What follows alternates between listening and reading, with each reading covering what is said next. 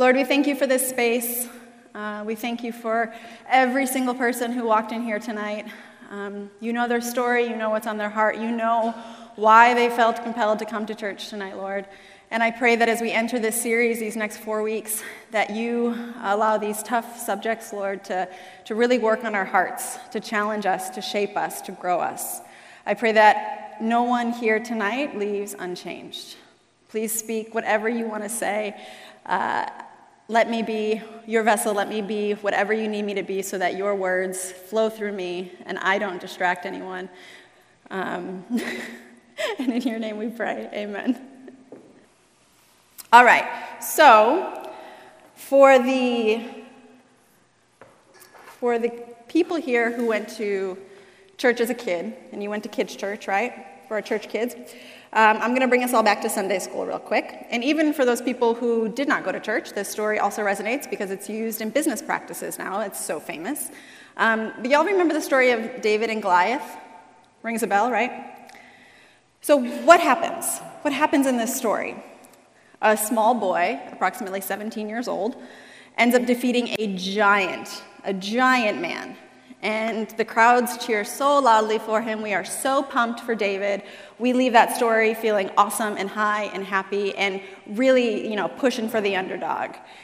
And the thing is, that's not where the story ends. And the rest of the story is actually much more relatable than somebody fighting a giant and winning.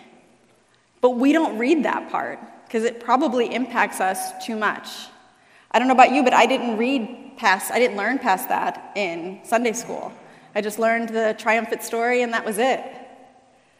The latter half of that story in 1 Samuel is all about a silent sermon that Saul, the first king of Israel, preached to himself. Uh, just a little background before we dive in. If you're looking in your Bible, this story is found in 1 Samuel. And as the Old Testament starts pushing us through towards the New Testament, this is where we start to see that Israel is now ruled by kings. So we went from Israel being enslaved, Israel walking, Israelites walking through the, the wilderness with Moses for 40 years. Then they wanted judges. They got, God gave them judges. And now they want kings. And God's like, okay, fine, you get kings.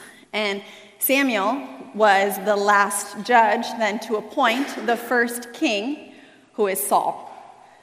So Saul is here, and the latter half of the story really focuses on him and his issues. He preached to himself a silent sermon of destruction. And so, over the, the next four weeks, we're going to look at various different silent sermons that we preach to ourselves and offer up ways to change our personal narrative before they become destructive for us. The reason that we dedicated or are dedicating four weeks to this is because, without a doubt, it's, it's not the sermons that you hear at this church or any church that will change your life. It is the sermon that you preach to yourself as you leave here, as you go on with your week. That's the sermon that's going to change your life. Nothing that we say up here, only what you repeat to yourself. Those sermons have the most power over us. And so these next few weeks, we're going to speak to a few of them that impact, I think, all or most of us, and try to course correct together, starting today. And you know, sometimes there are sermons that you can appreciate, but they don't really identify with you. Tonight is not one of those sermons. Everyone can identify with what we're going to talk about tonight. It impacts all of us, regardless of where you are in life. So, Taking a look back at what happened with David and Saul.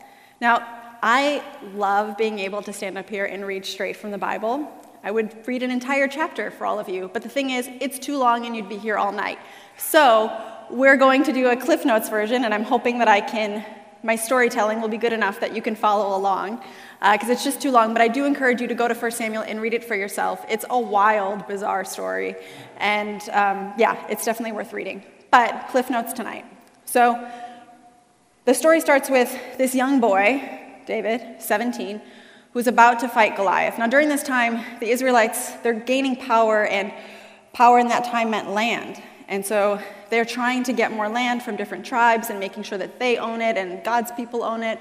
And the Philistines are basically their biggest rival. And this is where this giant Goliath comes from. And so we've got David, who is a very, very upright citizen. God has already decided that he's going to be the next king, right, at 17. He actually appoints him before Saul is taken down. And the reason that he needs to appoint him before Saul is taken down is because Saul had a lot of promise, but he didn't trust God. And so God removed favor from him. And so we have David walking into this scene. They're about to go to battle. So the Israelites are trying to get more land. They're about to go to battle. And David's like, Put me in, coach. I can do this. This is what he says to Saul. And Saul's like, No, you're a child. You can't do this. He goes, No, no, no, I can. He's like, My dad, whenever we have sheep that go missing or something happens, I'm the one who fights off the big animal. I kill them. And he goes, Oh, okay, well, let's see what you got. And Saul even tries to put his like weaponry and battle gear on him, but it's too big because David is too small. And so he essentially goes into battle with what I'm wearing right now. And he walks up, and that's the famous story where he has a slingshot and he hits Goliath square in the forehead and he's down. He has killed the giant, and then they kill like thousands of other people along with him. It's a lot, yeah. Um, and Saul is actually very pleased with this. He's pleased that David has killed these people and has, was able to defeat Goliath. Super pumped about it. But, but then, even though he's pleased, even though he says, You're going to stay with me, I'm going to give you a high rank in the army, everything changes when we see this. This next verse. When the men were returning home after David had killed the Philistine, the women came out from all of the towns of Israel to meet King Saul with singing and dancing, with joyful songs and with timbrels and lyres. And they danced and they sang, Saul has slain thousands and David his ten thousands. Saul was very angry, and I prefer this version. Saul was very angry. This saying did not please him. That's what I'm going to say when I don't like things anymore. It doesn't please me.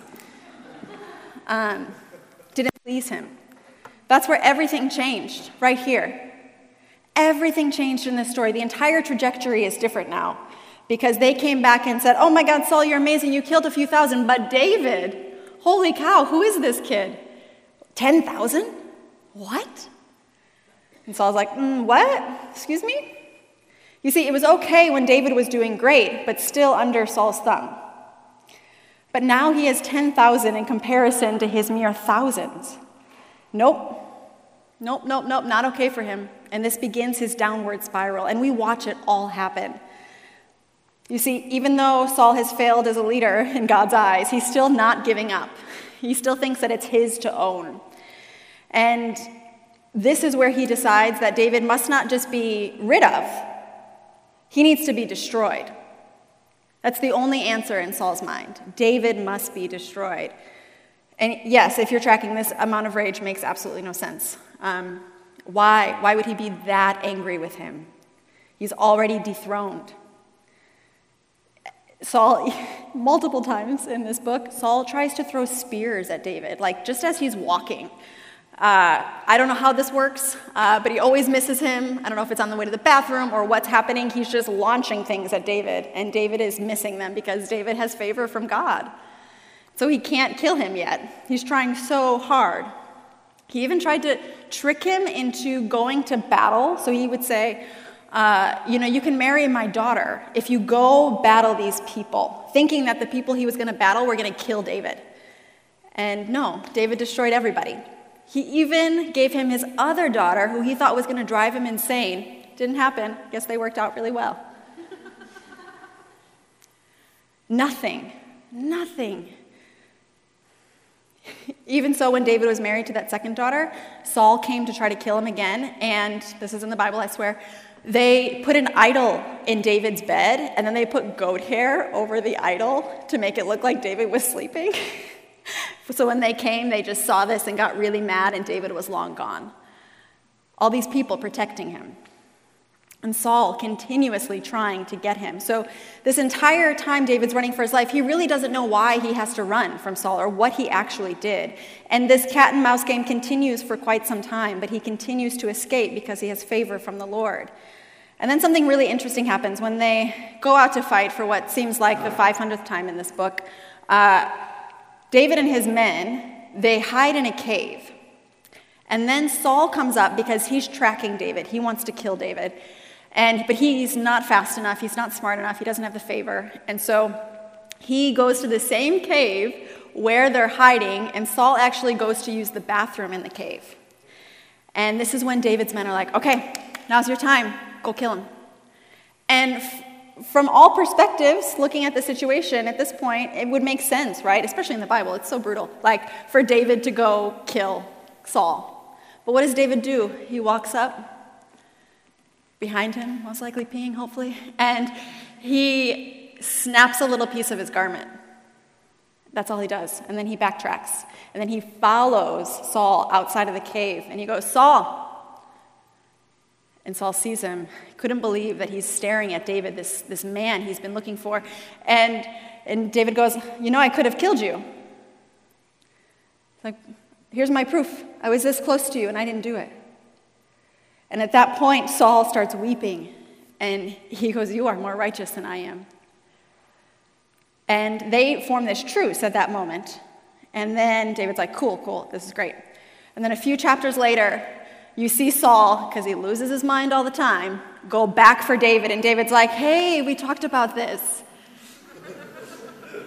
and Saul's like, Right, sorry, sorry, sorry, sorry. And the end of this is very tragic for Saul because he's in another battle and he ends up killing himself after he finds out that his sons have been murdered in the battle. That was it for him. And then we see 2 Samuel start with David being appointed the king. So clearly, Saul has some problems. And his number one problem in his mind is David. The heart, though, of the entire story, of his entire rage, was that he was jealous and envious of David. That's it. The entire story can be summed up like that. And we here have the pleasure of reading it from not being in that situation, from all of what we know, right? And so we can look at this and be like, wow, this is kind of silly. Why would he go to these extremes? For what? He was already going to be stepping down. Just think what they could have accomplished if Saul wasn't constantly chasing him and David wasn't constantly running for his life. And perhaps if Saul was sitting with us this evening, looking back on this story, he might go, You know, yeah, I could see where I overreacted a little bit. But only hindsight gives you that. That's it. In the moment, he was completely justified in his mind for what he was doing. Number one, I'm going for David. He's the problem. He couldn't see anything else. He needed to be the best, not David. Doesn't that sound familiar? And there are plenty of other stories in Scripture that are caused by envy and jealousy. We start with envy. Eve. Eve wanted to know everything that God knew. We go into Cain and Abel. Cain kills Abel because God accepted his sacrifice and not his, his brother's sacrifice and not his. Rachel and Leah. One could have a baby, one couldn't. Super upset. Esau and Jacob. One is upset because they got the blessing from the father. Envious. And even in the New Testament, people were envious of Jesus. That's why he was arrested. So the Bible is littered with stories of envy and jealousy. But what do we mean when we say those words? So those definitions are up there for a purpose because a lot of times within our culture, these words are used, at least in America, interchangeably. Um, and I think for people who are not followers of Jesus, that's okay. And I say that because jealousy has something biblical within it, in the sense that we serve a jealous God. And we are created in that God's image. We are jealous people. It's inherent within us. That doesn't mean that it's necessarily bad, it just needs to be controlled.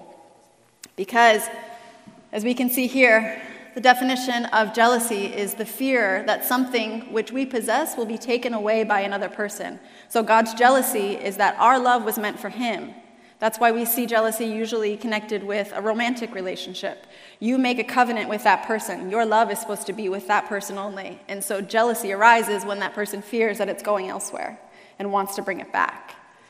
So controlled jealousy is okay. You have to keep it in check, though.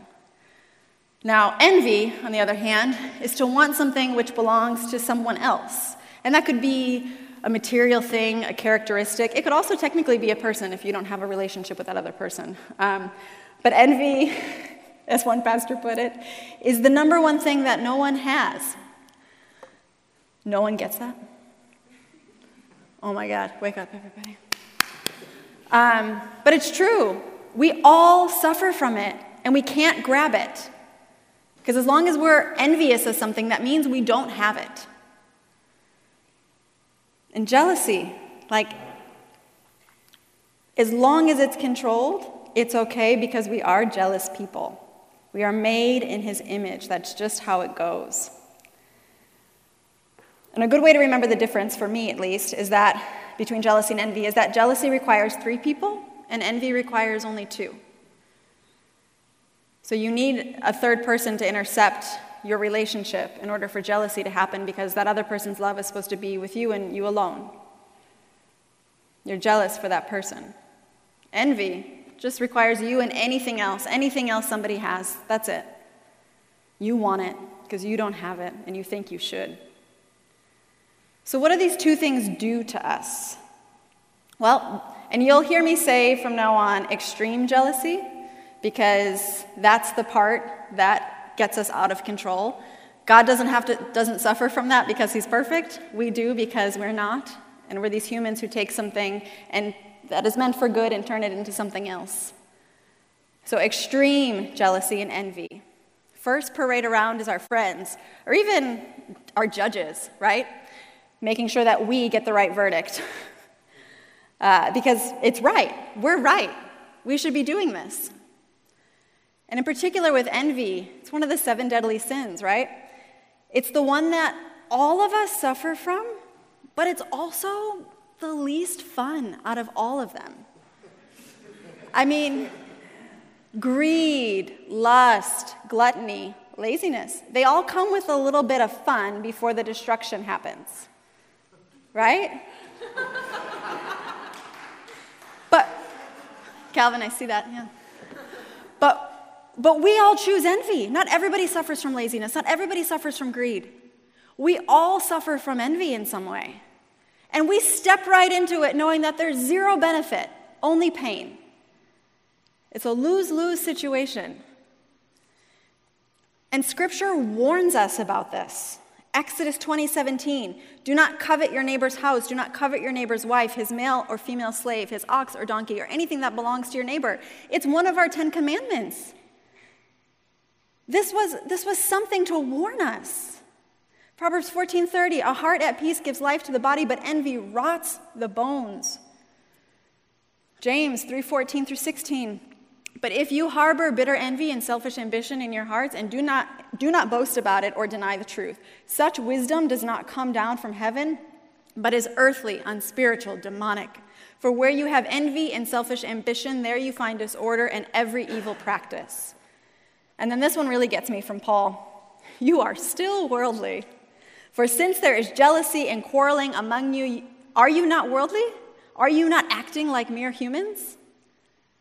He's trying to tell these people that they're a royal priesthood and they just want to fight with each other. So, what do they do to us? They destroy us completely, just like they did Saul. Saul was both extremely jealous and envious of David. He was jealous because David had earned the affection from the Israelites that he thought belonged to him. And he was envious because David was so young, and yet somehow he was already so skilled and so favored and so smart. So, left unchecked, both won't stop until they completely destroy us. So, how do we fix this? How do we course correct this situation? We lean in. That's how we fix it. And you know why? Because our instinct is to pull away and to retreat. And I hate to say this, but sometimes our instincts aren't right because our instinct is to protect us, is to keep us here. And we know that when we step into that space, it's going to be difficult before it gets better. So we don't want to do it. We'd rather protect, save face, whatever you want to call it, survive. It drives us, when we don't do it, it drives us deeper and deeper into the prison of extreme jealousy and envy, a place, a prison in which we have put ourselves in completely. No one else holds the key to that but us. And sometimes doing something counterintuitive is a practice that will save us. For instance, has anyone ever been glacier hiking? Super random question, I know. Hey, there we go. Um, so I've been once, and walking on ice, obviously not a good idea in general, but I did it. And when you do it, you have these shoes on with spikes, these giant spikes. And you know when you walk down a hill in the forest, you kind of lean back because you don't want your body weight to make you tumble down. At least that's what my brain does. Well, when you go glacier hiking, you have to do the opposite. So I'm looking at something terrifying, and I'm supposed to go forward into it. Because as I go forward, I step really, really deeply into the ice, and I get saved because these spikes. When you lean back, they don't go all the way in, and then you might fall. Took me a few lessons. Um, it was a few long, few hours. Um, but that's what you have to do in order to save yourself. You lean into something that is super duper uncomfortable and makes you feel unsafe. So, this is how we counterintuitively course correct. We need to control jealousy and overcome envy. It's the only way we do it. And we control jealousy with communication, and we overcome envy with admiration. Sucks, right? Yeah. That's what we got to do. You see, we need to lean in not just to course correct, but to also understand. Our feelings of extreme jealousy and envy should be a trigger to us. I think often those feelings are actually really us saying, I want in. I want to belong to that too. I think we should lean into those thoughts and figure out what they're trying to tell us because we need to be honest with ourselves. Do we feel envious because you know that you're called to do something and the, the other person is brave enough to step in and you're too scared to step into the ring?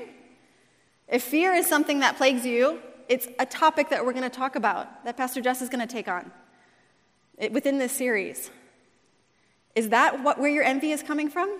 Or perhaps you see somebody and immediately your self worth just drops. If that's the case, then you need to go back to the source. So many people are trying to find their self worth in things that are not God, and it'll never work, it'll always fail. Retreating, as much as we want to do it, only makes it grow. It only makes the hold over your heart that much stronger. And our minds will try to trick us, trick us, but there is no doubt about it. Both jealousy and envy are heart issues, not mind issues. And as I mentioned, how extreme jealousy and envy often mask themselves as 100% justified, just as Saul's did his entire life, he died like that.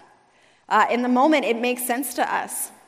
And and always, when I'm preparing to share a sermon, a topic specifically, I am often convicted in the ways in which this topic impacts me and things that I need to correct in myself. And as I was writing, something came to my mind that I haven't thought of, honestly, in probably over a year. I don't even know when it happened, it was so long ago. It was at our Columbia Heights parish, the old one on Columbia Road. And I remember being there. We were in service, sitting in the front row.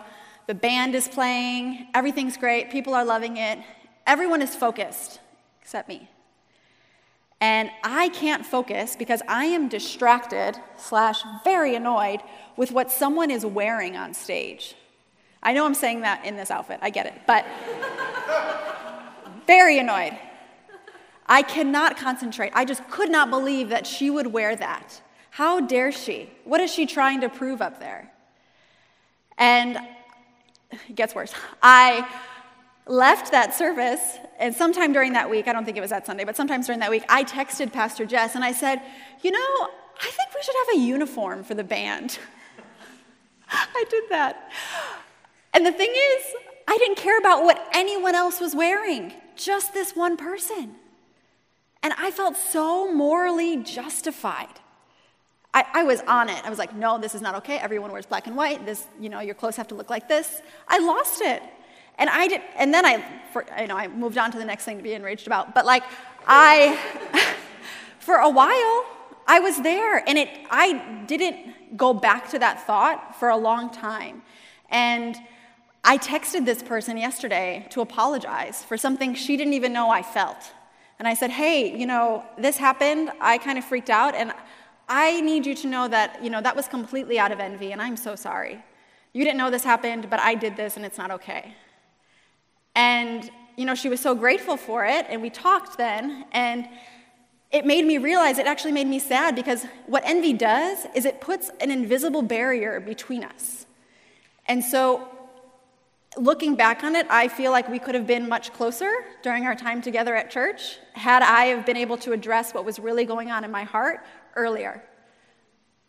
And that sucks. I mean, I'm glad that I did this, and I'm glad that I finally had this come to Jesus moment, but it took so long. I just didn't realize it, and I thought that I was the moral authority here, being like, nope, this isn't okay. Who cares?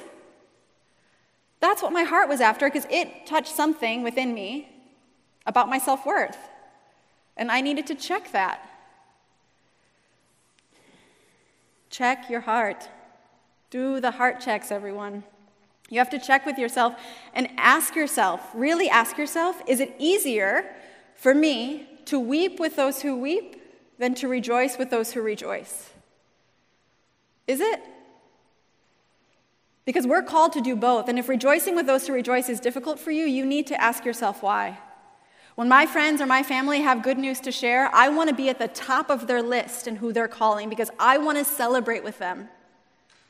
I want to be just as excited about what's going on in their life as I am in mine. Check yourself about jealousy, about extreme jealousy tar- starting to take a front seat in your relationships. Have you communicated your needs, to your, your vulnerabilities to your partner, to the people who love you? Have you? Have you told them how you need to be loved? Have you told them what triggers you? Have you told them ways in which communication hurts you? If not, how are they supposed to know? We need to share these things because when we don't, we bottle them up inside and then they become resentment over potentially nothing. Communication is how we control jealousy. And you watch, you watch as you celebrate others, you watch as you share, you watch your heart just continue to grow. It just gets bigger and bigger because you realize that there is enough for everyone. You realize that we actually serve the God who took a few boys, a boy's few fish and bread loaves and made them feed thousands. But not only did he do that, there was extra. Do you want to know how many extra baskets there were? Twelve. 12, one for each disciple who did not think there was going to be enough. And God puts it at your feet and says, Look, I've got more.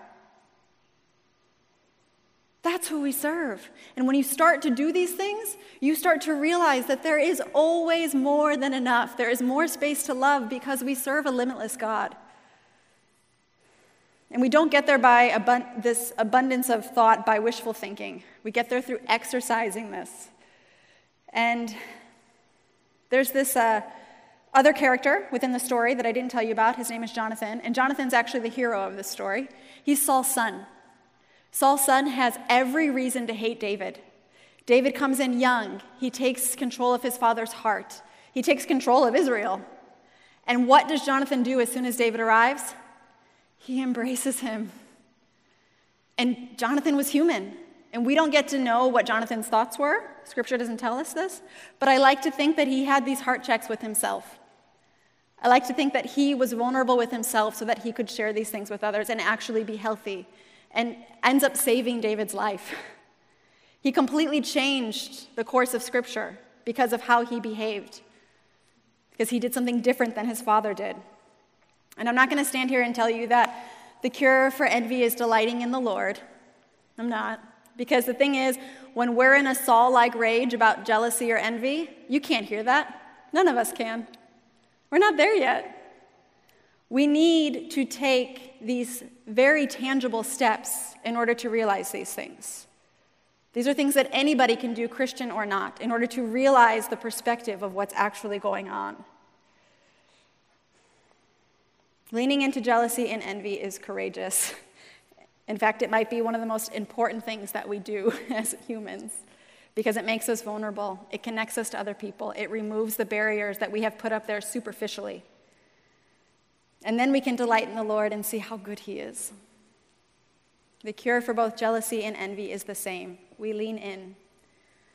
Uh, now, for those of us in the room who are also members of another church, the Church of Brene Brown, um, this may sound familiar, but Brene Brown has this, this technique that she uses within her own personal relationships, where when she's in a situation with someone she cares about and she's trying to decipher if her thoughts are actually what's going on, in order to verify it, she vocalizes and says, This is the story that I'm making up to myself and then shares what that story is to verify it with the person she's, she's talking to. And uh, I would like to use that, but shift the concept to focus more on the inherent love that God has for each of us. So, not the perception of what the situation is, more based on the truth of who we are. So, when issues of extreme jealousy or envy creep up, we can see if our actions or desired actions measure up to the story that we want to tell measure up to the story of who we are. And if they don't, we move those actions aside and we keep going. So, truly, this week, I ask you to have a serious conversation with yourself and ask, who have I rejoiced with recently? Who have I shared in celebration with recently? And ask yourself, how, how am I communicating my needs to others, to people who love me? How am I doing that? Am I vocalizing it? Do they know? And three, what story are you telling? What is your story? What is that piece that you're going to stick to? What will be your doctrine? And I'll leave you today with the story that I want to tell.